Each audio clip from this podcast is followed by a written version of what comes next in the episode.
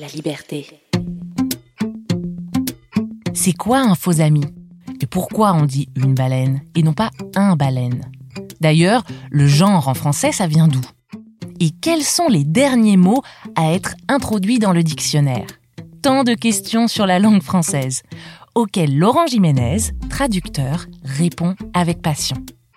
Avec lui, on parle de mots, on joue avec les mots, on apprend et on s'interroge sur la langue française et ses évolutions.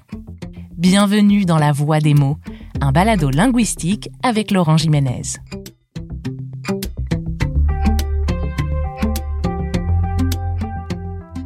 Bonjour Laurent.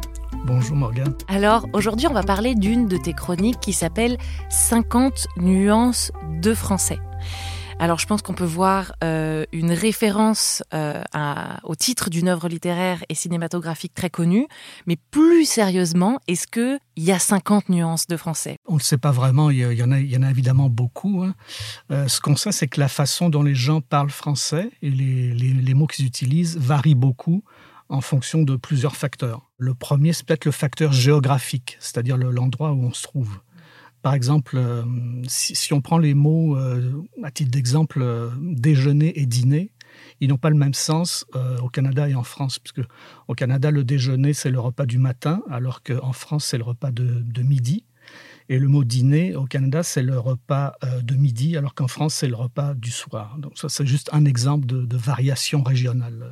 Toutes, toutes, les unités géographiques ont leur propre régionalisme. Comme au Canada, les régionalismes canadiens, on appelle ça des canadianismes. Donc, c'est des mots français ou des sens de mots français qui sont propres au Canada, qu'on utilise uniquement au Canada.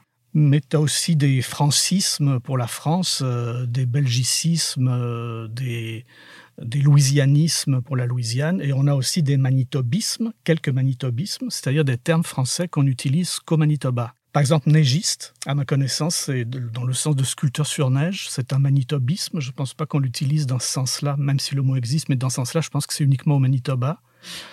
On a pou de bois, par exemple. Je ne sais pas si tu connais le terme pou de bois. Un pou de bois, c'est une tique. Je pense que ça, c'est un, régionalisme de l'Ouest. Je pense qu'on l'utilise aussi en Saskatchewan et peut-être en Alberta. Mais au Québec, par exemple, j'ai vérifié, ça leur dit rien. Si tu dis pou, eux, ils disent une tique, comme en France. On a aussi un œil de bouc, je ne sais pas, des, yeux de bouc, si tu as déjà entendu parler de ça.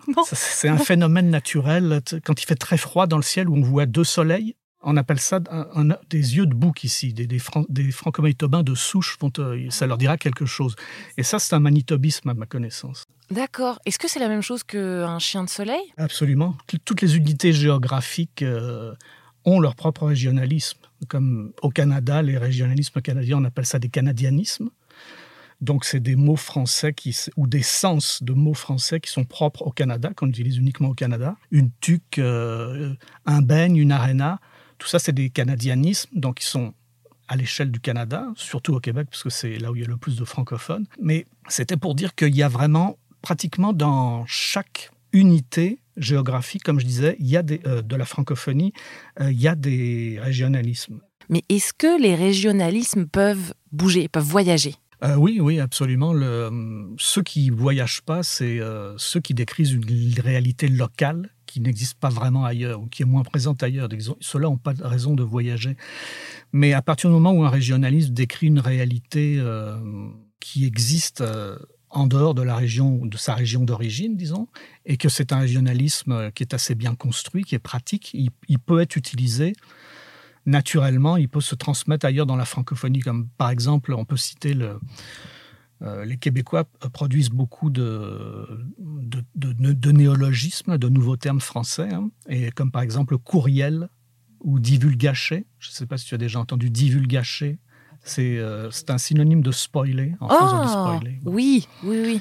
Donc divulgaché et courriel, ça commence à se répandre. Euh, euh, mais courriel, je pense que, en fait, je suis même plus certain qu'on puisse vraiment le considérer comme un régionalisme parce que ce serait intéressant de voir euh, en Afrique quel terme ils utilisent. S'ils utilisent courriel, je ne suis pas certain, mais j'ai l'impression que ça circule déjà suffisamment pour ne plus être considéré vraiment comme un régionalisme, mais vraiment comme du français standard. Autrement dit, courriel, à partir du moment où tous les francophones dans le monde le comprennent, c'est plus un régionalisme, ça devient du français standard. Et là, on a parlé de la variation géographique. Mais comme je disais au début, il y a d'autres facteurs qui déterminent, qui influencent la façon dont on parle. Il y a par exemple le, niveau d'éducation et le milieu social. D'ailleurs, c'est vrai pour toutes les langues. Donc ça, c'est un, un autre facteur qui joue quand on parle de nuances et de variations.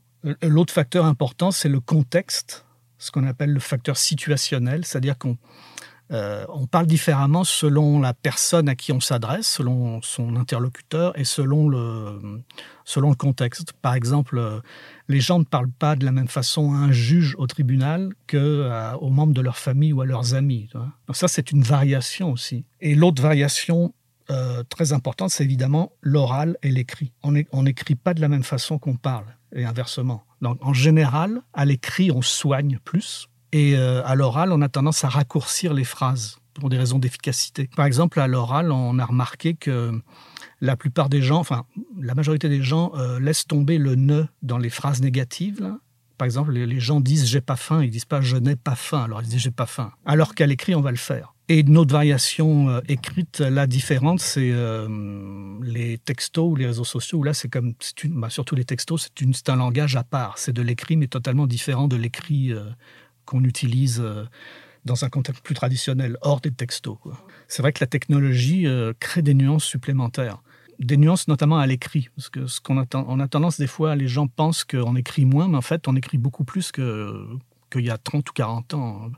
Parce qu'on téléphone moins, on utilise euh, le courriel, beaucoup le courriel, et le courriel c'est de l'écrit, et les textos pareil. Donc en fait, on écrit plus, mais différemment pendant longtemps, on, pensait que le français standard, ou les gens pensaient que le français c'était le français correct. Donc la, définition de français standard a un petit peu changé. En fait, le français standard maintenant, qu'on appelle aussi français transnational, en fait, c'est le français commun à toute la francophonie. Donc, je ne sais pas les mots euh, table, mur, fenêtre, c'est du français standard parce que tous les francophones partout dans le monde euh, les utilisent. Dans une de mes chroniques, j'avais pris un peu l'image du tronc commun de l'arbre. Donc le français standard, c'est un peu comme le tronc commun de l'arbre dans la francophonie, si on peut dire. Et les régionalismes, donc les, termes français qui sont propres aux différentes régions, c'est un peu comme des branches ou des feuilles qui poussent sur le tronc commun et qui, qui lui donnent sa, sa force et ses couleurs, disons. Merci Laurent de nous avoir éclairés aujourd'hui.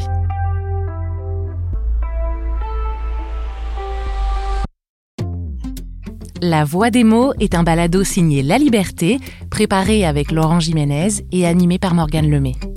Retrouvez-nous sur toutes vos plateformes d'écoute préférées. Et n'hésitez pas à nous écrire pour poser des questions à Laurent sur la langue française, mais aussi pour envoyer vos réactions, vos commentaires et bien sûr à nous mettre 5 étoiles. Et si vous voulez retrouver Laurent par écrit, rendez-vous dans votre journal La Liberté ou sur la-liberté.ca. À bientôt!